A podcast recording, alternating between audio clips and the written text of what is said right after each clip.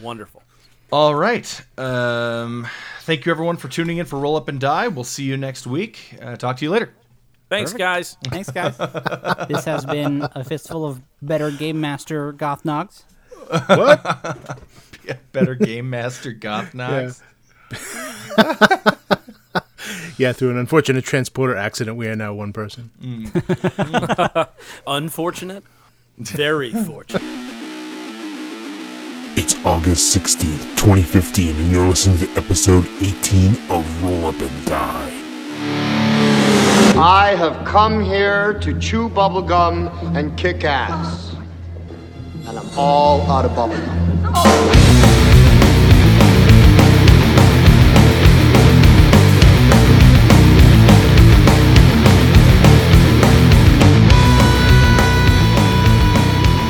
No, so it's funny because I I listen to your podcast, but this is this is a confession that I have to make, and it's gonna sound terrible and pretentious. There's no way not to.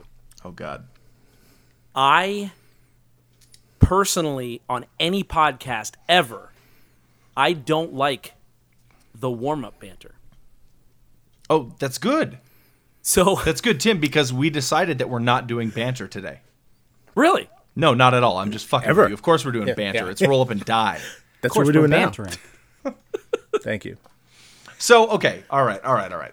Welcome, everybody, listening to Roll Up and Die, your Disgusting. expressive podcast, ah. RPG podcast. My name is Barker. And my name is Alex, aka Captain Gothnog. I am Tim with Tabletop Terrors. And I am James with Tabletop Terrors, the larger portion. Are you calling yourself fat? I was gonna say not if you've seen the videos. I'm like a James and a half.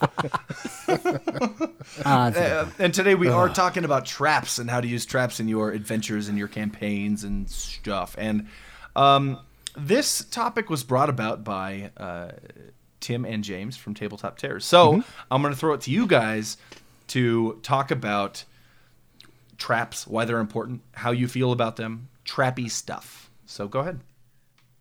Well, so to start with, the the recent uh, thing that we have just put out, it's a supplement specifically addressing traps, and we They're going to did shill in the first like two seconds of their bit. They're going to Yeah, oh, shill yeah, their product. it's- Okay. we're gonna shill it out. you lobbed him a softball to shill. I don't It's a know. wiffle ball. I was gonna say it's a wiffle ball. and I don't know how to shill mix bat. those metaphors anymore, but Well, it it it turned out that we we wanted to do that because there were a lot of things that we had seen online and even in some of the recent you know releases that had come out about traps that I don't know like me personally I just didn't really like the vibe and I'm gonna throw it to James about what we're talking about there.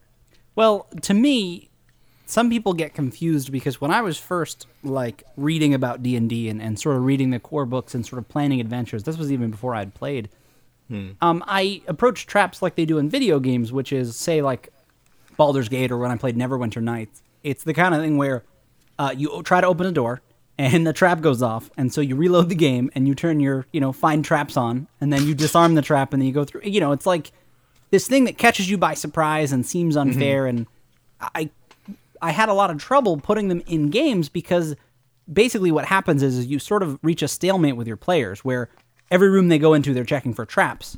But then the one time they forget is where you actually put the trap and they feel very betrayed and it can be dangerous to sort of approach it in the way that you would video games. So um, not only did Tim and I cover um, and we can you know discuss a clever way to come up with new traps, but we also talked about how to incorporate traps that um, require a little more role playing and a little more cleverness that uh, goes beyond you know somebody spotting the mechanism and the rogue trying to disarm.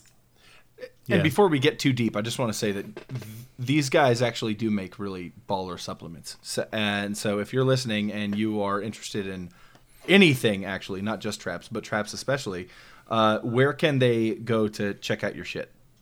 So if you go to DriveThruRPG uh, currently, you can just type in Tabletop Terrors, and you'll go to our main page in the search bar of Drive Through RPG, and we've got a few supplements up there now. Uh, that's the best place to go because then you can kind of pick your poison. And Yeah, they're uh, currently pay what you want, so of course you can go and, and take a look and try and prove Barker wrong uh, as far as the the quality. of our PDFs, but we hope that you'll be pleasantly surprised. I like him. I like him. I, I mean, I, no, I don't. I don't want to shill. They're all right. But- But you, you touch actually upon a good point here. Um, the idea that you know uh, nine out of ten times your players might be like, "Hey, we check for traps." Oh, there's nothing. Oh, okay. But the one time that they don't check, it's like fucking laser guided uh, darts uh, with poison and balls hit you right in the face, and it's like, ah, fuck you, like. So I mean, you have a good point. Kind of like how how how much traps is enough, how few is too few. Uh, what what kind of balance are you trying to reach? And uh, go ahead, Alex. Well, I, well, I was going to say we kind of touched on this a little bit when we were talking about building encounters because it's it's it's about it making sense. You know, if if if you have a corridor in a in a some sort of uh, let's say it's a cultist temple that people are walking past all the time, you're not going to have a pit trap there. It just makes absolutely no sense to have a pit trap in the middle of this corridor. None, zero. Um, so I mean, first and foremost, I mean, I don't use a lot of traps myself for that reason because there, to me, there are very few places where they would actually make sense. Uh, so you, you really have to think about why would they trap this? Are are people going to need to access this regularly? If so, there has to be a relatively simple way around it, so you're not going through 48 steps just so you can get to the library or or wherever this is. and, and, and so you know you have to th- really think in context. Does this make sense? And I think if it makes sense, then you're gonna have a much easier time selling it to your to your players.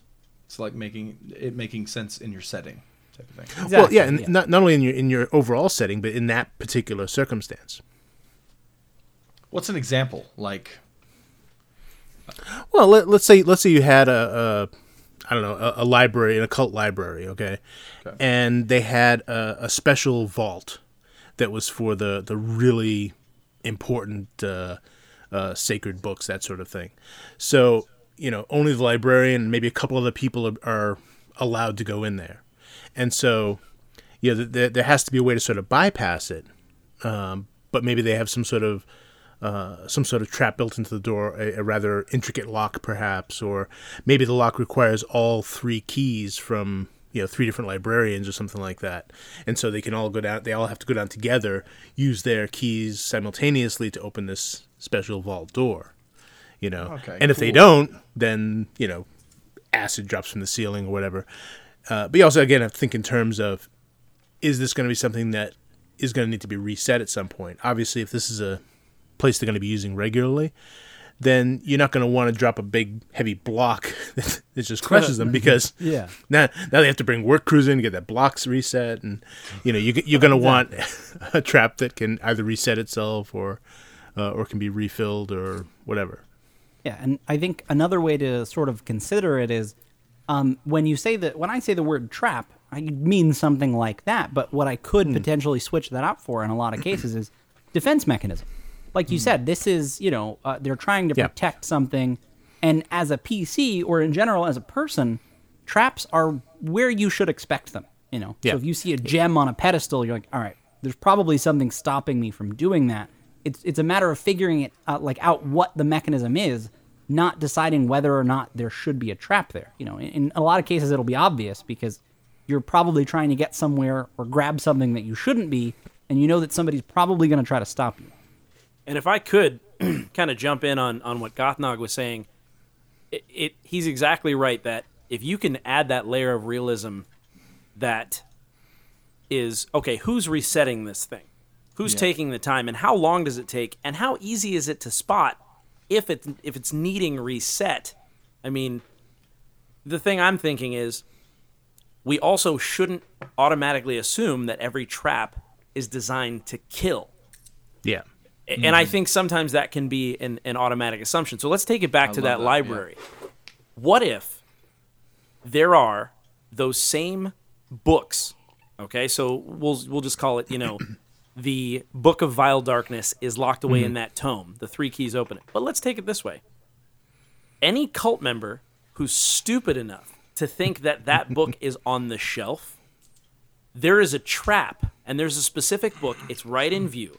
And there's a trap that essentially sprays you with, say, like s- this, uh, you know, dire skunk spray or something, where See, what you're essentially doing is letting all of your other cohorts let like know that you're an idiot. Yeah. yeah. So it's more of a shaming than it is. So imagine if the PCs fall for something like that. They're trying to go around this dungeon and they keep failing their hide checks because they stink. yeah. Right. And I think an, another good one, actually bringing that up, is okay. So this door, say, requires three keys, but uh, it's not immediately obvious. So Yeah. you know you can pick one lock, the door opens just fine. But the problem is that upon going in and, and sort of touching this vile book of darkness, you know, removing it from where it goes, the door that's more than say five or six steps behind you slams shut and locks. So it's like, oh, no matter what, we're always going to catch the guy who tried to steal the vile book of darkness, you know, or like you said, the stupid acolyte that goes in and, and tries to read it. He's definitely going to be shamed because they're going to find him in there. Yeah. Well, sure. And in, and in an active environment like that, they're go- they might they'll probably want to question this person, like, how, what? Do you, why are you here? Why are you after this book? How did you get in this far? That sort of thing. And keep in mind also the the word traps. Okay, um, traps in real life are not meant to, in a lot of cases, kill something. They're meant to catch something. So, and I that's something you really don't see in a lot of D and D games is a trap whose sole purpose is to capture something alive Yeah. and wh- personally, if I'm playing in a game and that happens, I think that's awesome. Uh, So I feel like that's something pretty cool that you can throw into your game right away. You know, traps that are uh, meant to to capture something living. And I, And, and of course, there are times when you can have fun with traps in a situation. I mean, Tomb of Horrors is, is one of the classic examples of that, dude, yeah. where where Acererak, you know, deliberately created this place to to torture adventurers. You know, basically. So I mean, it's not to say you can't have, you know, kind of a dungeon crawl with traps in it. You know, uh, again, Indi- kind of Indiana Jones style, where he's going after the idol and and uh, you know he has to try and and make his way out before he gets either bowled over by a giant rock or shot with arrows or whatever. Right, and you know it's it's funny you say that because with dungeon crawls like that, it's it's more fun to not question how is this thing working. It's almost like in mm-hmm. in those certain delves where you're going in it like a meat grinder. I like to imagine that if there is a demi lich crazy enough to build this extreme sport dungeon of, hey, try to make it to me. Then there Yeah. are conversely adventurers who are crazy enough to go, yeah, like that's my Everest. I want to go and try to live through all those crazy traps. Yeah, and to sort of go on what Barker was saying, as far as uh, uh, it's not all the time that you see a trap that's meant to trap. In the same way, um, I don't often in games see traps that aren't hidden. You know, the classic like blade swinging in the hallway. Like, no, this isn't a, a you know a check to disable this thing. It's like, no, you have to make an athletics check to not be chopped in half, or Yeah. you know, the sort of like spinning Definitely. blade kind of trap, which Yeah, is like yeah, which is the kind of thing that it makes sense where it is because obviously they don't want you going through that hallway. But if you're coming from the opposite side, or maybe you have a key, you can stop this thing.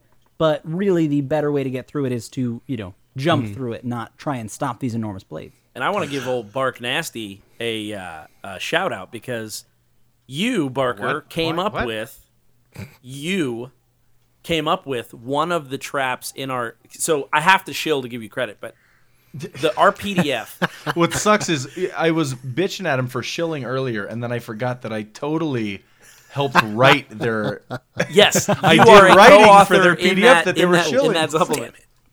Um, the entire supplement goes from the angle that Gothnog kind of talked about right at the beginning, which is we wanted to make traps from the perspective of the trap builders themselves. So the name of the supplement is the Trap Smiths of Dragon Grin, and it goes through, and there's several different individuals who all specialize in certain kinds of traps, repairing them, resetting them, building them, designing them for you. Mm-hmm. So each character has a little blurb, and then there's a signature trap that goes along with it. And Yeah. Barker, you came up with who the person we call the fisherman Yeah. who essentially does exactly what you said. It's he sets up these malicious little devices that are able to capture people.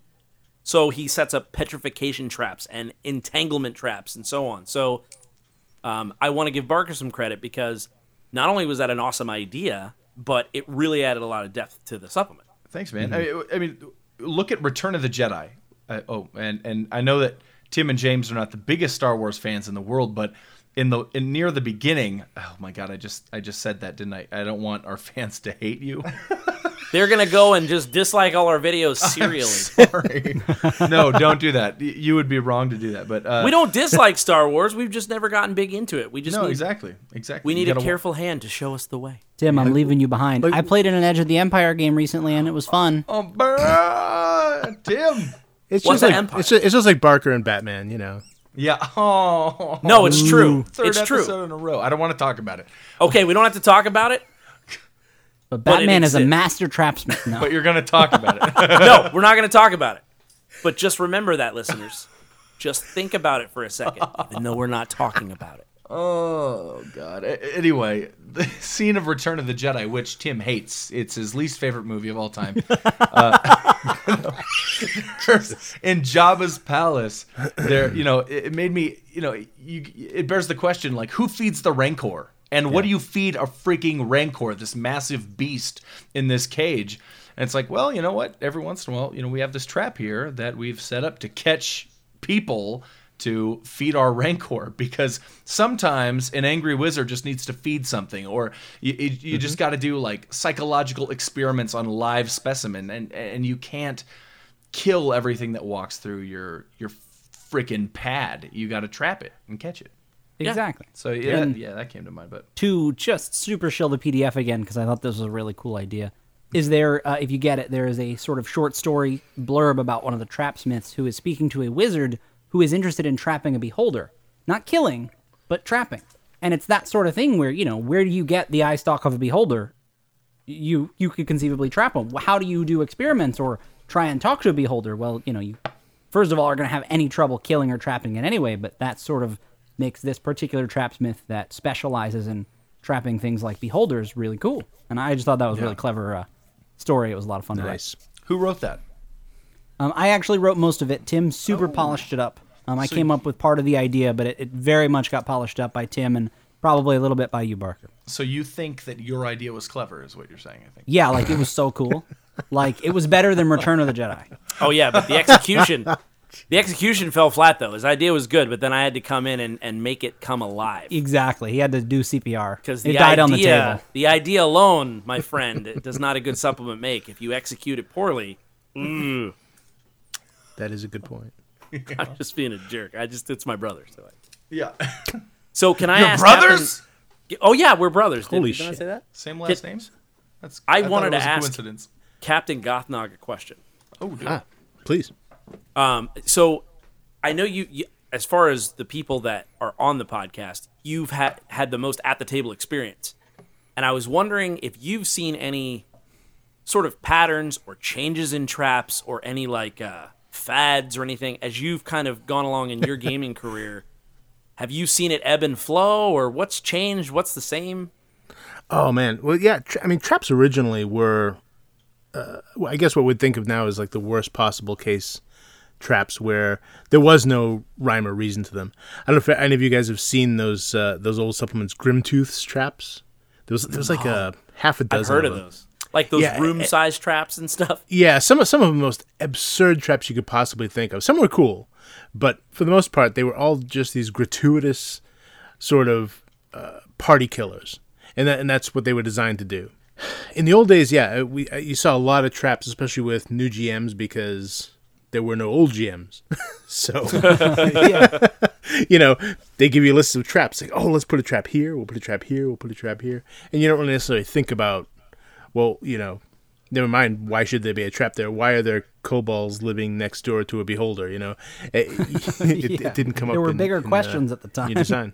But yeah, I mean, personally, as as I as I went on, uh, things like the ecology of a dungeon, the ecology of a of a setting, and things like traps began to. I needed them to make sense to me, and so uh, I I don't know if the. I, I yeah I, I suppose that the the gaming culture as a whole has has sort of evolved as well in that way, where people are more sophisticated and they want things they want their adventures to make sense they want Yeah. to they want to they want to buy into it they don't want you know they want to be able to suspend disbelief that's kind of the point Right. Yeah, mm-hmm. makes sense. and I'm going to probably do a little personal shilling here, but I'm, I'm reading through the the questions that people are asking on our roll up and die page, and mm-hmm. some people have brought up the it's it's it, I mean it's technically a trap, but it's not actually a trap. in the Winds of Cerceline game that I ran, where James uh, was hit by some darts from a flower, and that led to a hallucination that he had. Um, and if you're looking for that game, you can find it on Be a Better Game Master. But uh, I, I I think that that you know traps don't have to be something that a wizard like built in a hallway to stop adventurers. They can be natural. They can be uh, self-explanatory in that way. Uh, just watch Jumanji. Exactly, and in the same respect, um, in a uh, one shot that Matt Click ran, uh, I believe it was the Umber Cloaks. It was an Umber Cloaks game. Um, basically, these sort of wet worky type assassins um, try to break in somewhere. you know. Yeah. and there is a quote unquote trap, uh, but it's a trap that uh, he and Tim sort of came up with, and it was a sentient door that they had to talk to and trick while they had to do a few other things. You know, they had to sort of pick a lock while somebody held it open, while somebody tried to bluff or charm this this door into convincing them that they should open it, kind of thing. And it's not necessarily a thing that was lethal to the the players. You know, it may have stopped them from getting where they needed to go, but um, it wasn't necessarily a trap. But it's what I would, you know, it, it was an obstacle. It was a defense mechanism, and I could see traps being that way. So, in the same way, they're not. Uh, they can sometimes be natural. They can, in the very same respect, just be sort of a, a thing that your players come up against that is set to stop them or slow them down. yeah Exactly. Yeah, there are a lot of different levels of traps. You have the more intricate traps, like like you were saying, that a wizard sets up to protect his most prized possessions in a vault, and then you have, you know, the more sort of Home Alone traps where someone someone has set up an axe to be to be triggered when a door is open. It just kind of swings down in their face, sort of thing. Paint can that swings down. Yeah, yeah, yeah. Marbles. Tar Exactly. and feather 'em. Yeah, I got you. Well, yeah, and that's something that even an adventurer could set up quickly on their own, uh, uh, you know, just to protect the room that they happen to be resting in, so that nothing kind of, if anything comes in, they're going to get an axe in the face. Sure, which would act as if nothing else, a, you know, a, a nice alarm. Even if the axe misses, Yeah. you're going to hear all that uh, commotion. right. So, what if there's not a rogue in the party? Yeah. Okay. Well, they're all So- dead. Well, as in, it. what if there's what? What if there's not someone to check for traps? Not not to check, or what if someone gets just stupid lucky, finds the trap, and then there's nobody to disarm it? I think a lot of it has more to do with a per- with your personal sort of GMing style. If you're someone who sticks to the mechanics more, then yeah, that that they're going to be screwed if they if they must pick a lock to get through a door, if they must, you know, disarm a trap. Uh, the way I tend to do it is if they come up against something and there's a, there's a there's some kind of trap. If they're if they're clever enough to figure out a way around it, then they can figure out a way around it, whether they're whether they have any, you know, specific roguish skills or not. Sure. You know, give give give them a chance to to figure out a way to bypass it, and you know, don't don't take that away from them. Yeah, and it's I, like for a couple quick and dirty tricks is exactly what you're saying. Maybe as a as a DM or GM, and the reason why I brought it up is because I saw this. uh, Uh, someone posted this question recently. I don't remember which group it was in, but they were it was they were vexed. They were truly like, "Well, what do I do? I want to put a trap in there, but there's no rogue."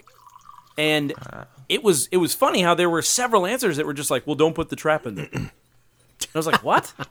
That's not the right answer. Like, let's use our brains here."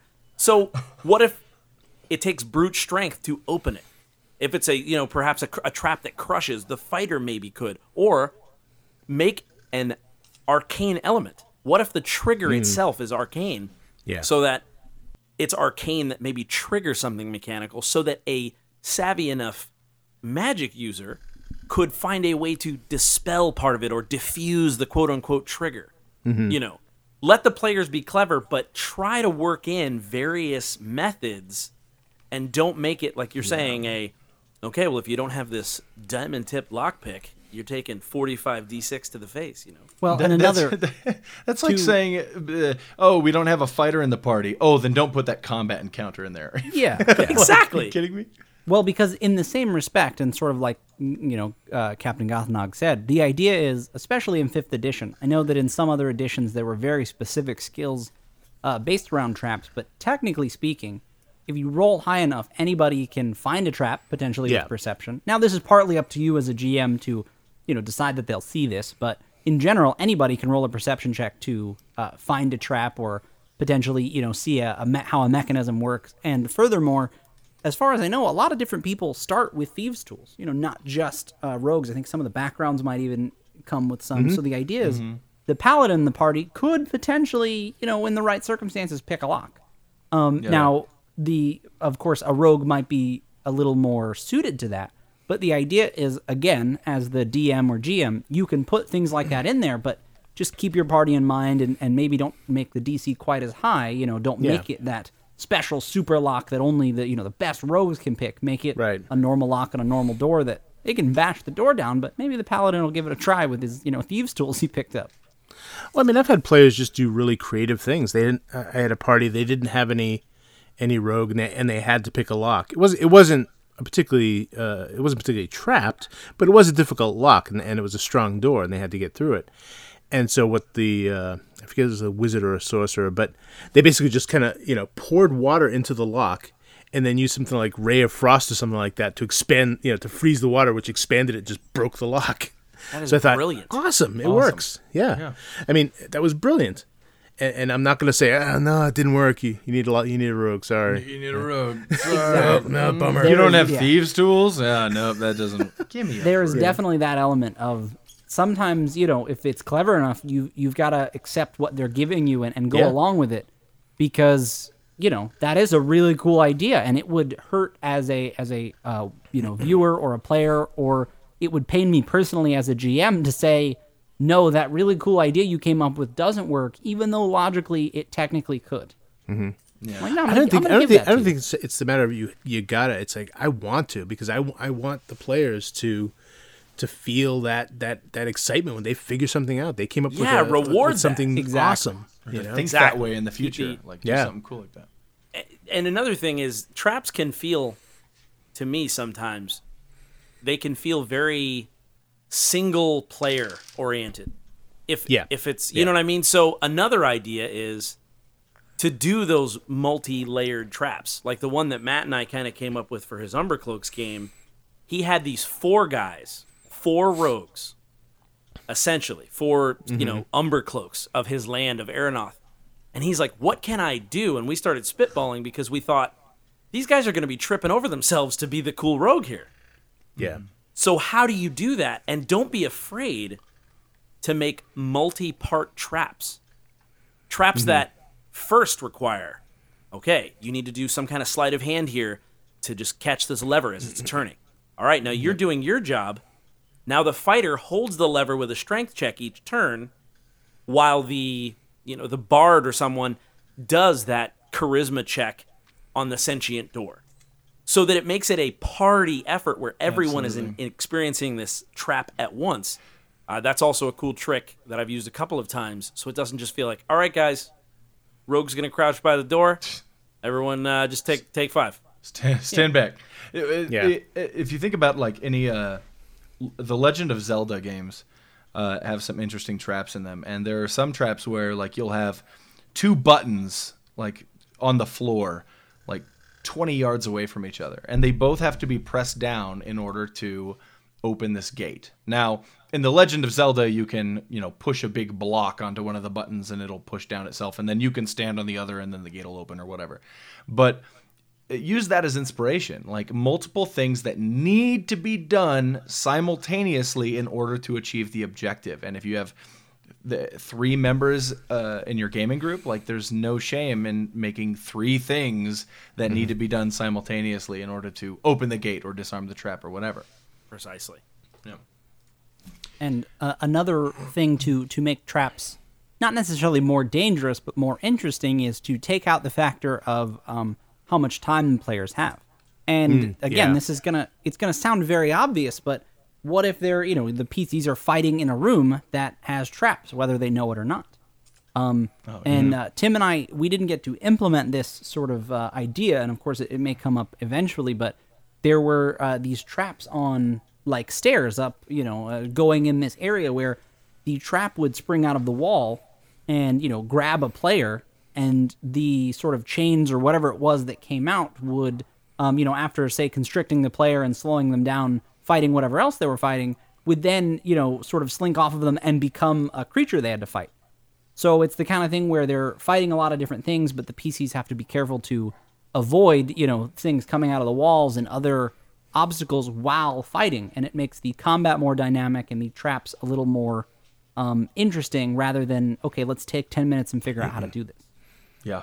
Yeah, uh, that's g- I, I, that uh, reminds me of something. A good point though is that having uh, having traps where you have a definitive time to solve it is uh, can be exciting as well. And uh, again, Now, you wait, know, do you cl- mean like 10 minutes in game, or do you mean like you have three rounds? Well, it depends how you want to run it. I mean, if, if you want to have it in in real time in game, you know, you could do something like that. You could have. I've seen GMs use like a, a little hourglass with you know egg timer. They flip over, and you've got this amount of time to solve it. And so you know, like the ceiling is is is lowering, and and you hear it grinding, and you're trying to solve this puzzle on the wall. You know that sort of thing. Um, yeah. Uh, those, those kind of those kind of traps are really exciting and can really invigorate a game versus you touch door okay a 20d6 fireball explodes Yeah. you know, you know. Tim, you can you're gonna be you're gonna know exactly what I'm talking about. In the Provokers game that Matt Click runs on a fistful of dice, recently in one of his last sessions, you know, I think three Matt who? sessions ago. Yeah. Who's this who's this guy? Matt who? Matt Matt Matt Click? Uh, Matt Cleek. Matt Gleek, he did a, a thing where we were in a combat encounter in an elevator, and the elevator got disconnected from basically the chain that was hauling it up.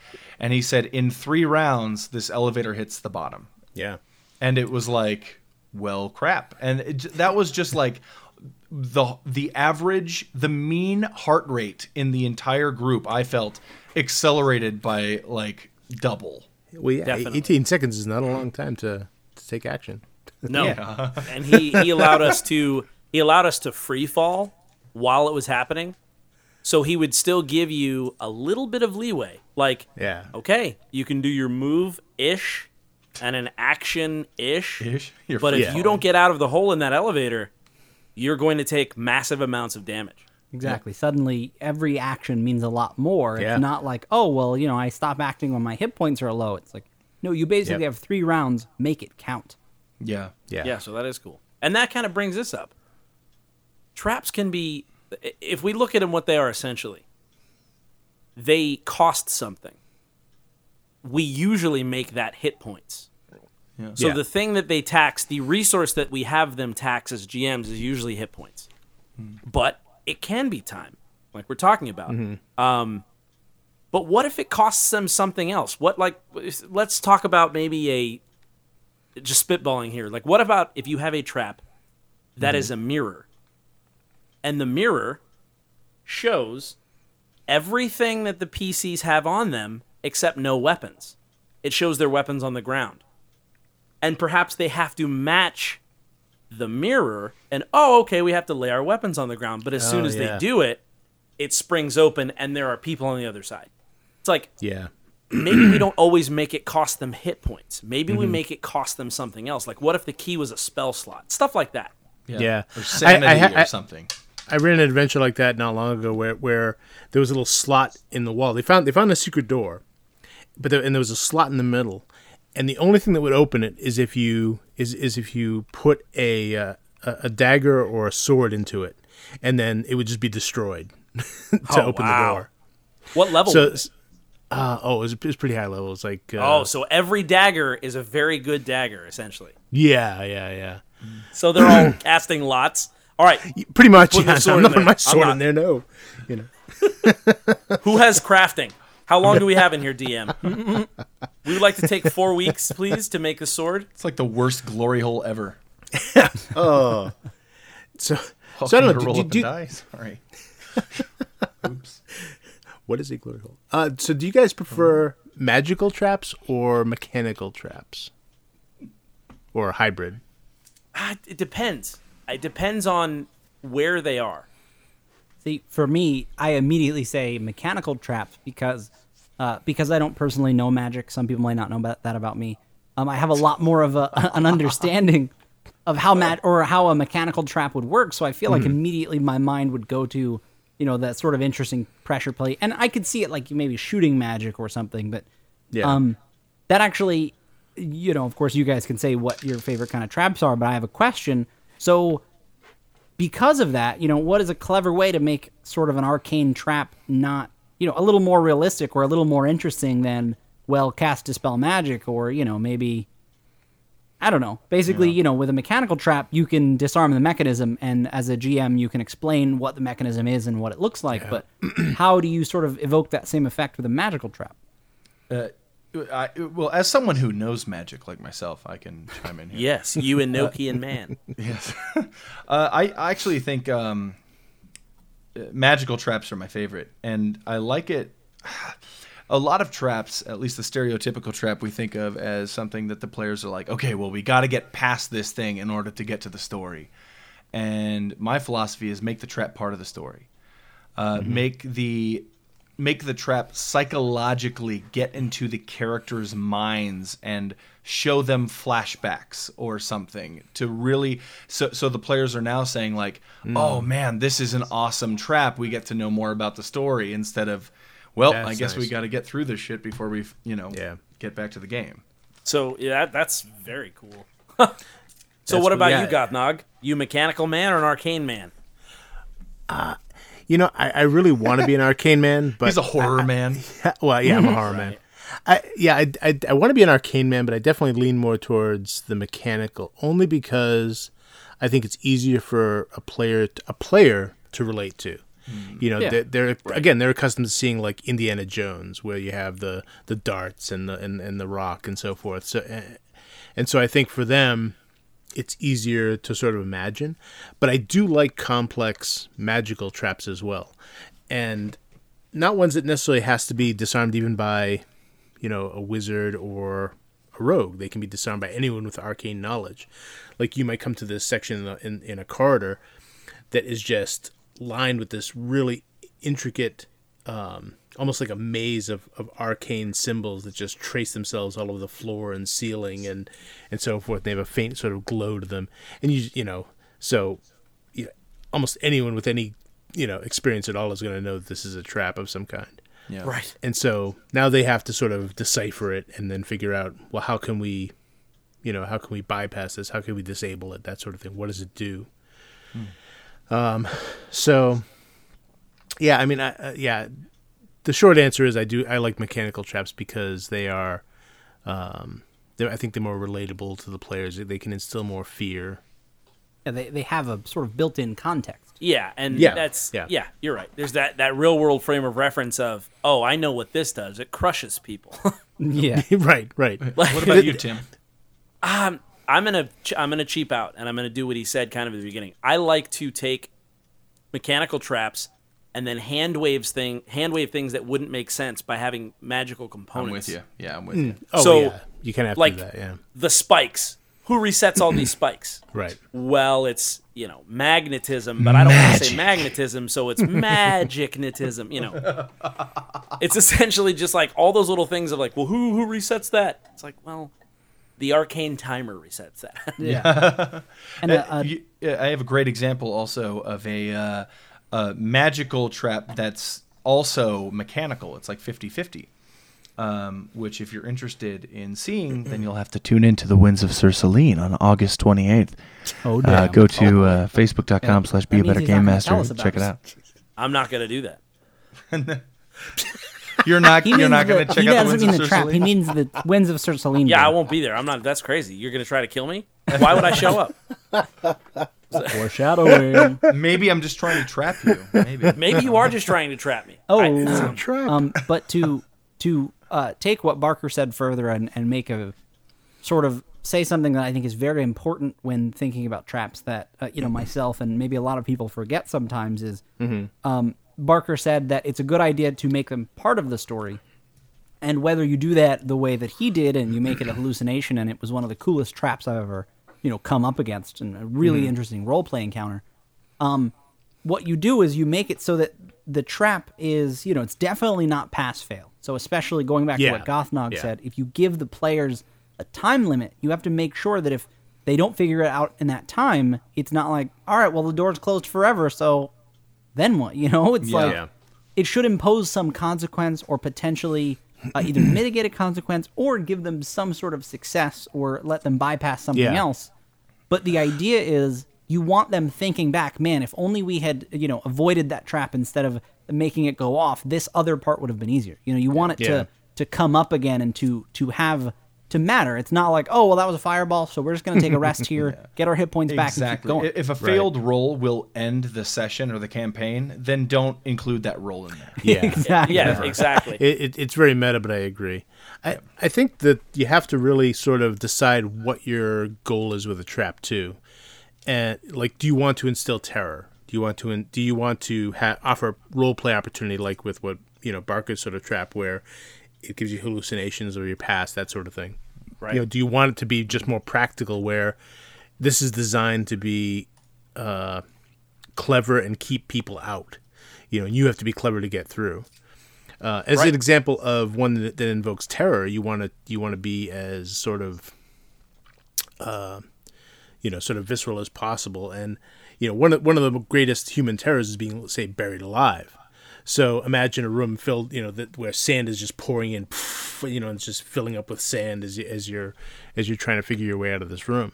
You know that that's going to instill a great deal of, of stress on on not only the characters but probably the players too, as they sort of imagine what it would be like to be buried alive. And of course, you know, a lot of that comes into descriptions, which, uh, like with anything, describing how the trap works or describing what they see is going to go a long way to getting your your players to sort of feel what their characters are are are experiencing.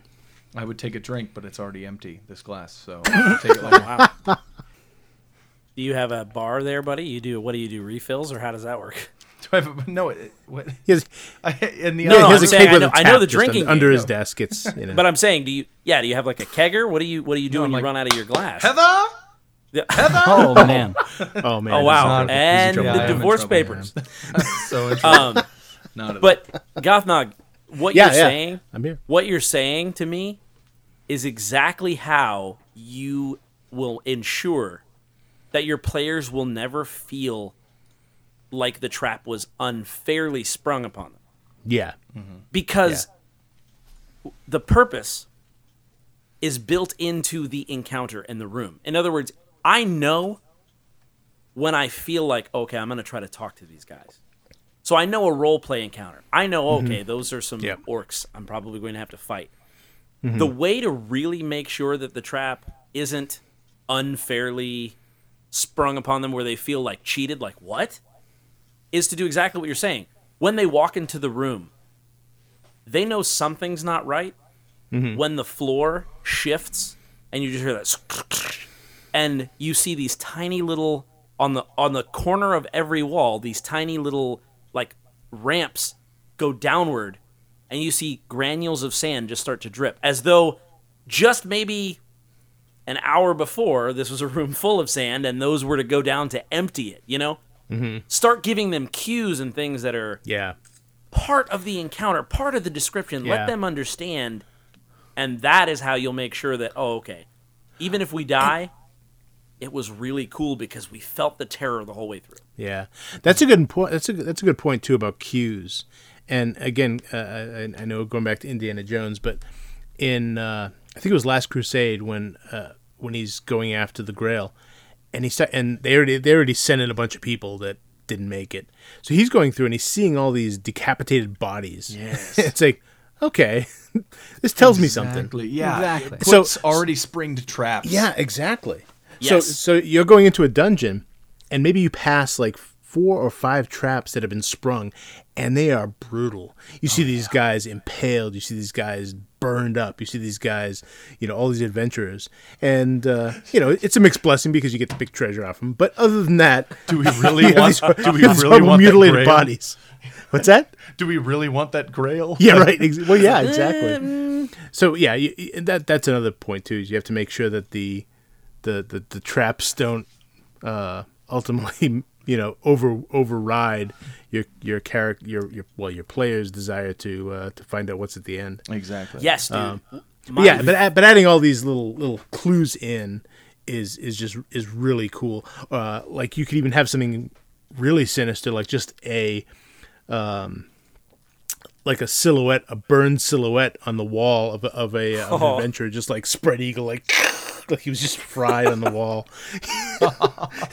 and they don't know exactly what caused it, but it's like okay, Right, right. something around here did that. Mm-hmm. and one of I think it might I don't want to say my favorite, but it's in the top three of my favorite pieces of mm-hmm. art from all of the new fifth edition books, and I think it's in the Dungeon Master's Guide. Mm-hmm. It's the the person kind of reaching towards what looks like this circular trap. which is like I love that one with the all, with all the bl- with all the handprint in blood on it.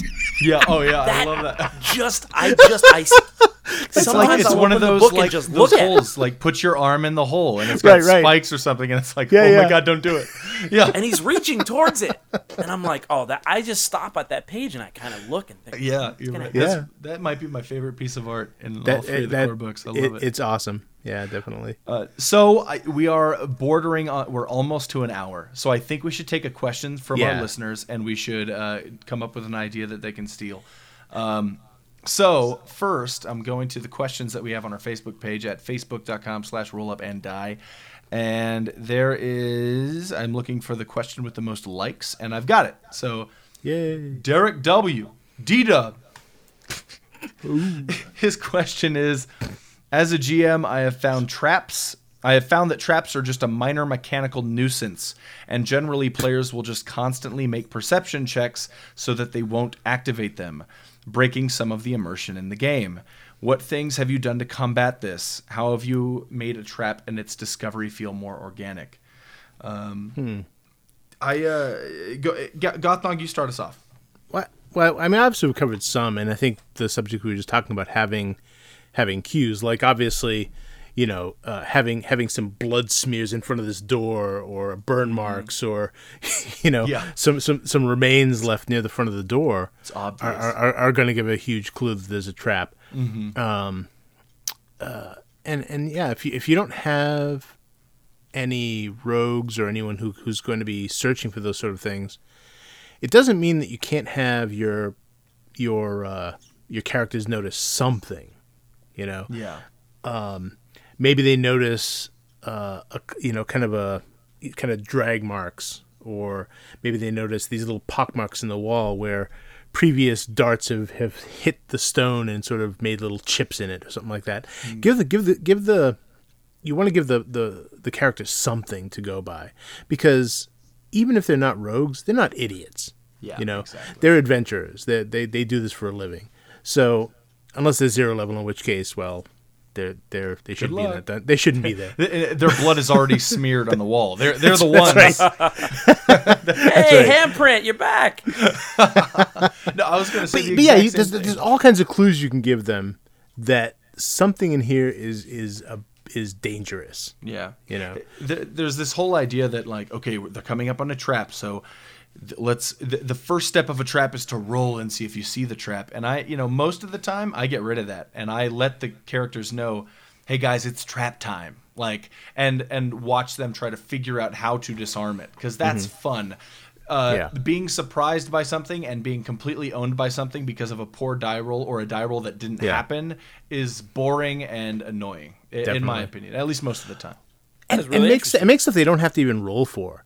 You know, again, if Yeah. if, if, if they see the, the these the you see bloodstains on the floor in front of this door, chances are they're going to suspect something's No, wrong and, with and this. if they don't, it's not your fault. right, right, Yeah. yeah. At that But- point, at that point, your your hands are clean. You know? And I, I Kill think whatever. the important right part at that point.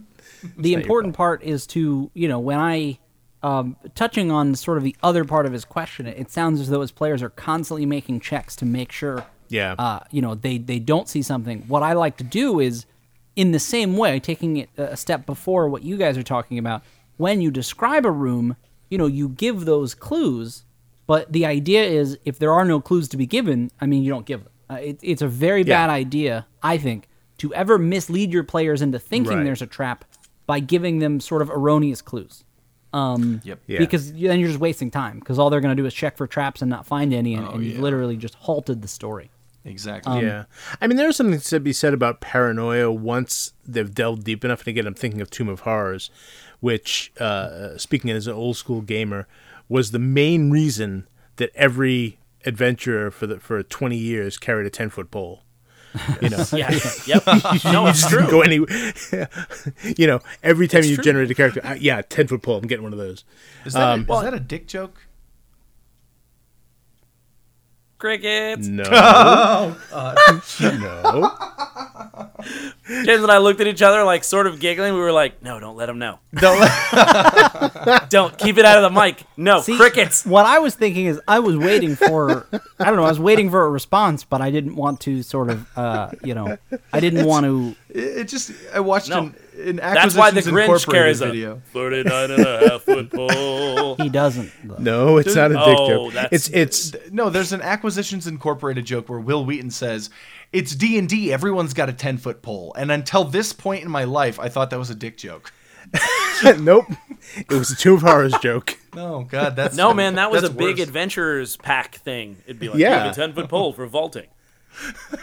No kidding. No, it, it was because because every time it was because there was so many pits and, and traps in Tomb of Horrors. You just you wanted to Poke prod in front of you to hope you hope you didn't die.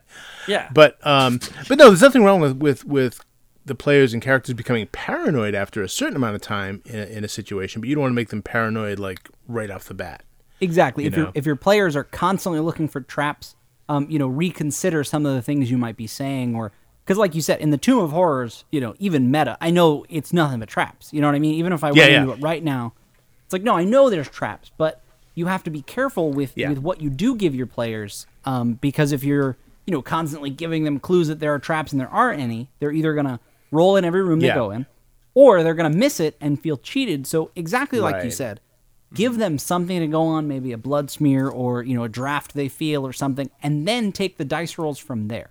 Don't make Yeah, the the- discovery of something weird Yeah. the dice roll yeah. Yeah, because yeah, when you walk into a room and you know there's a draft, you're like, hey, there's clearly something wrong. Why don't we investigate it and, And- see where it goes from there? Th- there Well, would be just- three oh go ahead. No, I was gonna say just as an example, yeah. Let's let's take this. Let's take the blood smear. Say they go into a card, there's a blood smear. It's like they see that. Okay, done. There's no roll.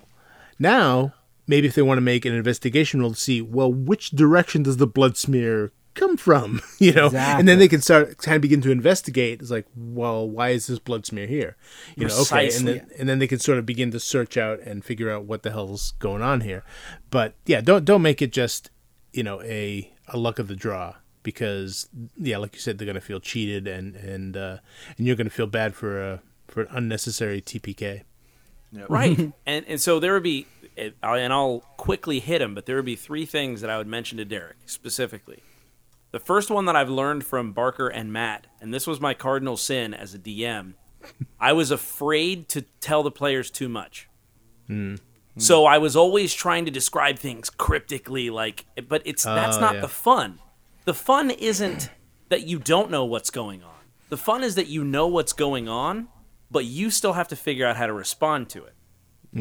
Yeah. So that was one thing. Don't be afraid to say, yeah, you see some some there's some carnage here in the hallway. It obviously looks like something that's consistent, so it may be a trap or, you know, an ambush hole, but you definitely know that this is some place that a lot of people die. yeah. Now, okay, like you said, roll to figure out what and how.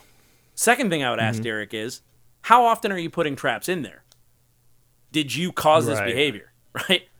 So is it the, you know, the guy who is and I'm not saying this is you, Derek, but like I'll see on Reddit and things. You're already insulting our listeners, man. These First guys on- that- Just yeah. the one, just the one listener. Derek Return of the Jedi's alive. No, I'm just kidding. Batman is a farce. Batman is a muscular genius, James. Shut up. It's No, I'm my but my question is because there are people on Reddit who they thrive on. And then I made an inverted bag of holding as the doorknob. And when they go to open the door, they get lost forever. And it's like, Where's the fun? what? You took the fun away. Like, you hurt squirrels? Like, And and then just the, gave the your players a ten foot pole right there. 10 foot pole right in the door. And then the third thing, um, and this would kind of be the final point of the whole like, well, they keep rolling and they keep figuring it out. You are also the GM, and as long as it's relatively fair, have you ever been hit in the face with a basketball? Because I perceive oh, it Oh, yeah. half a second before it hits me right in the nose and makes that ringing sound in my ear. It's like I could perceive a gun pointed at me, but that doesn't make the bullet slower. So don't be afraid that when they walk in the room, describe how the trap is going off and give them an opportunity, aside from a saving throw, to react and be smart. Yeah. Make the trap happen, but then allow them the agency to make it not kill them. Yeah. That's amazing advice, actually.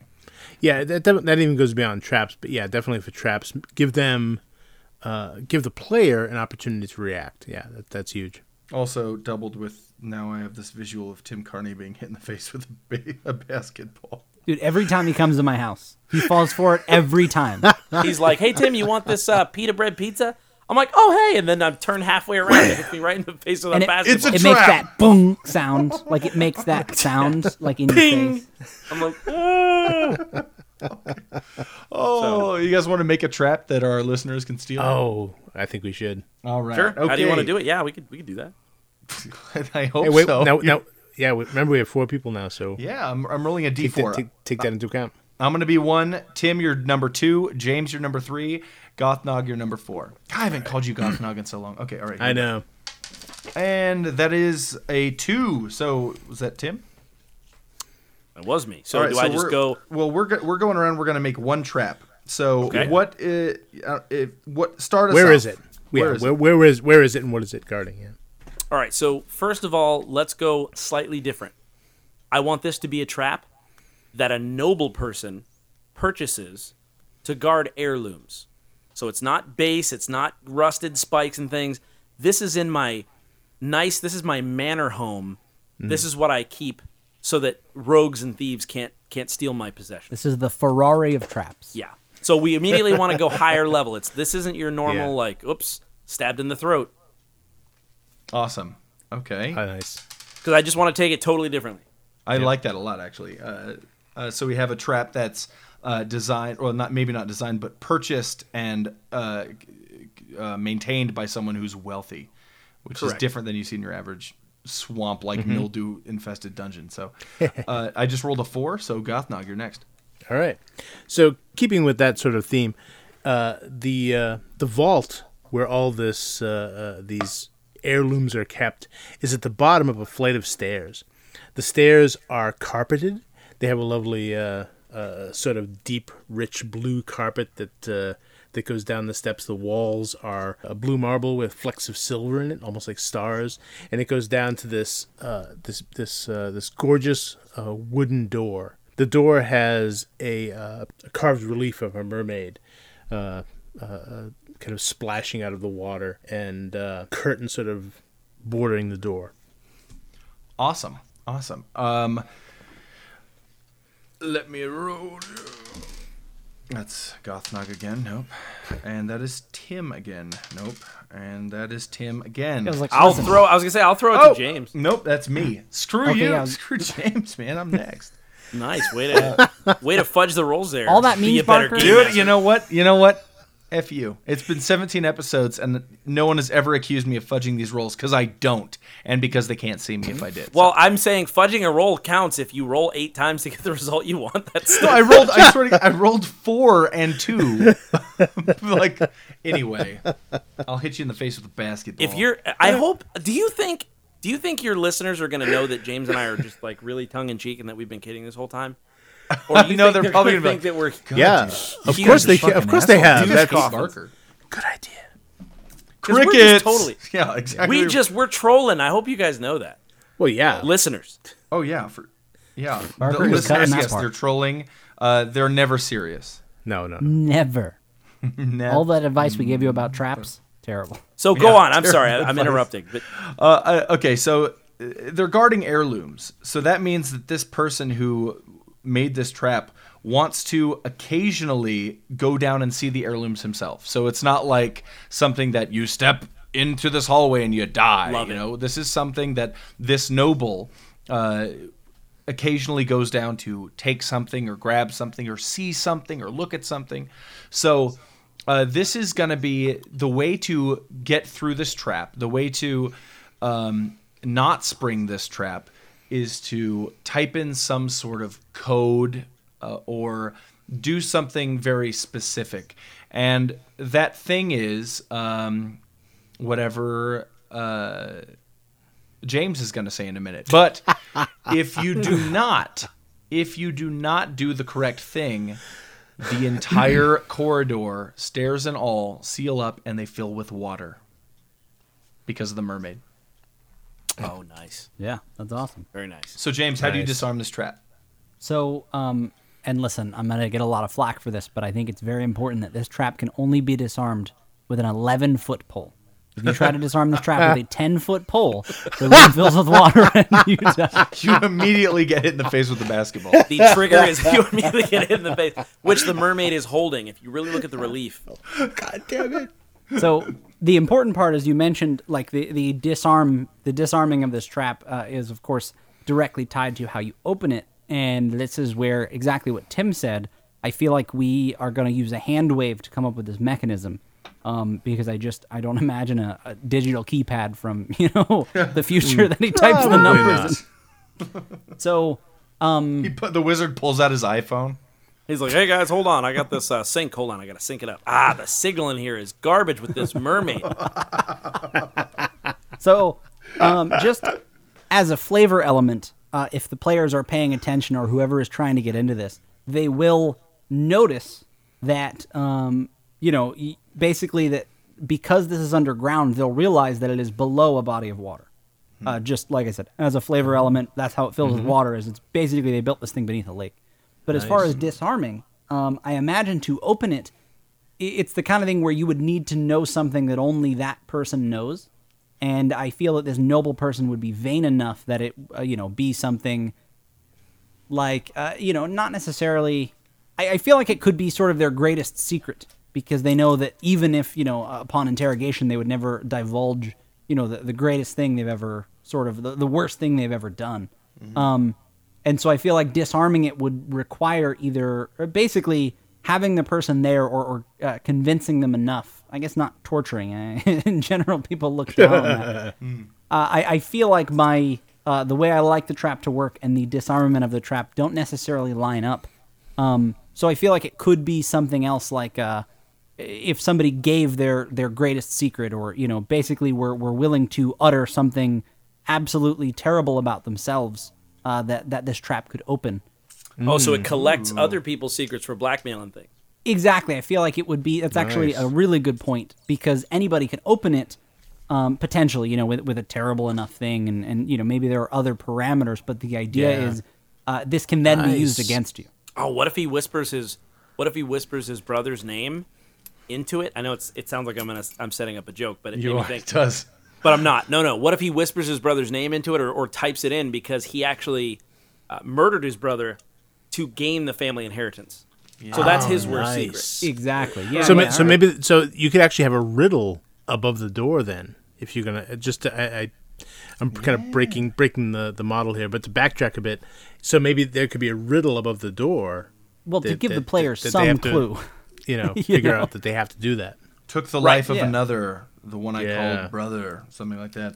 Something, and- it's got to rhyme or else it doesn't count. No, I hear Yeah. you, and and so so maybe that's what it is. Maybe it's the thing is that would this noble person also put the, his worst crime on the door? So it's like Yeah. it's it's got to be. So yeah, so yes, the the riddle, but maybe the riddle is something about a secret. well, let me jump like- in there really hmm. quick. He gives you- his secret because Yeah. the the thing it, it requires your darkest secret. Now that's his, but maybe the party basically has to utter their secret in front of each other. Okay. And I- I That's like Great idea because that- because it's it's something that anyone can get through, and it definitely involves you know you know uh, role play, character exposition. Nice. I like and it. again, uh, uh, based on what Tim said, it, it has a cost, and you know, as a bonus, it's a cost that isn't necessarily hit points Yeah. or uh, money or a weapon. It's like no, Oh, this is a man. very interesting role play. You, you, So guys, you, guys, you guys should make the. You guys should make a book. We should make a book about Should make a traps. PDF about Oh my god! We should make a supplement that you can get at drivethrurpg.com and t- search tabletop terrors. That's a, we'll have to do that sometime. That's the most brilliant idea ever. Um, Barker. Yes. So what I want to know, I want to throw it back to you. How do I disarm it? How do I not give away my greatest secret in front of my worst enemy, who has basically, you know, gotten me down here, sword to my back? How can I disarm this trap? In the in the study of this noble is um we'll say the one of the incisor teeth of his brother that he murdered Oh yes. and it's on a plaque Nice. on the wall of a mermaid and the mermaid is holding it in her hand on the on the door uh, to the kind of heirloom vault there's the mermaid holding out her hand but there's nothing there so you disarm Oh, it by placing the tooth on that Nice. there you go. And we will put that in a PDF and have it for sale by midnight. Lied, Tim. i will not be in the credits it'll say written by tim carney james carney and fuck barker that's what And it'll L. say. And with special thanks to Captain Gothnog. Yeah, yeah, exactly. this is property of tabletop terrors. Any copying is Yeah. punishable by death. And in parentheses, And then they'll come back and sue us for this podcast. punishable by I basketball to the face. and then at the, in the parentheses it says, "And who is Matt Click?" who, the, who the hell is Matt? That's on the cover. I thought it was Matt Hill. Now did I? Did I? Oh, it's Matt. No, it's Matt Hill Click, I believe. Oh, okay. It Right? is. Yeah, Matt Hill Click. Yeah. Okay. It's Which- funny because when he was getting ready for his wedding, he was he was talking about how everything was taking place at Tila's parents' house, yeah. the Hills. So it was funny because he's like, "Yeah, I got to go over to the the Hills. hills. and it kept sounding like he was going to some like Like a place in So, it's mysterious Washington. hill somewhere. There yeah. was there was Yeah, one like- time where he said, "All right, guys, I'm going to run to the hills," and I got an Iron Maiden song stuck in my head immediately after. he did. He did oh, the run to the hills.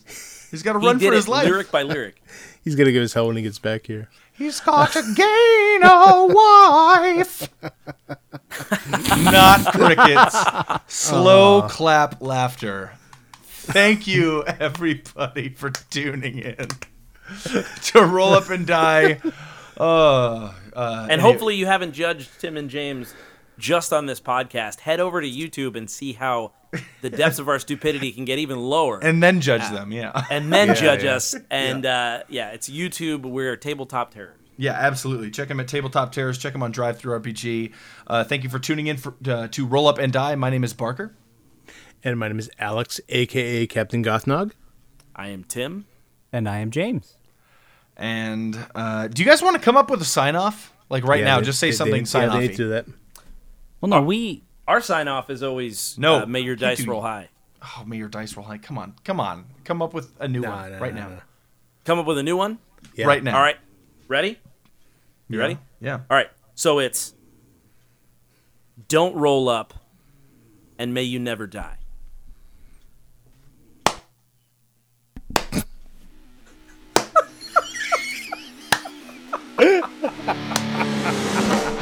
This show has been produced by Roll Up and Die and is copyright 2015. It is owned by all three of the primary hosts. The games, movies, and other properties mentioned in this show are the property of their respective owners. Stealing is wrong. You can find all three of the hosts on YouTube and other websites. Matt is at youtube.com slash a fistful of dice. Captain Gothnog is at youtube.com slash Captain Gothnog.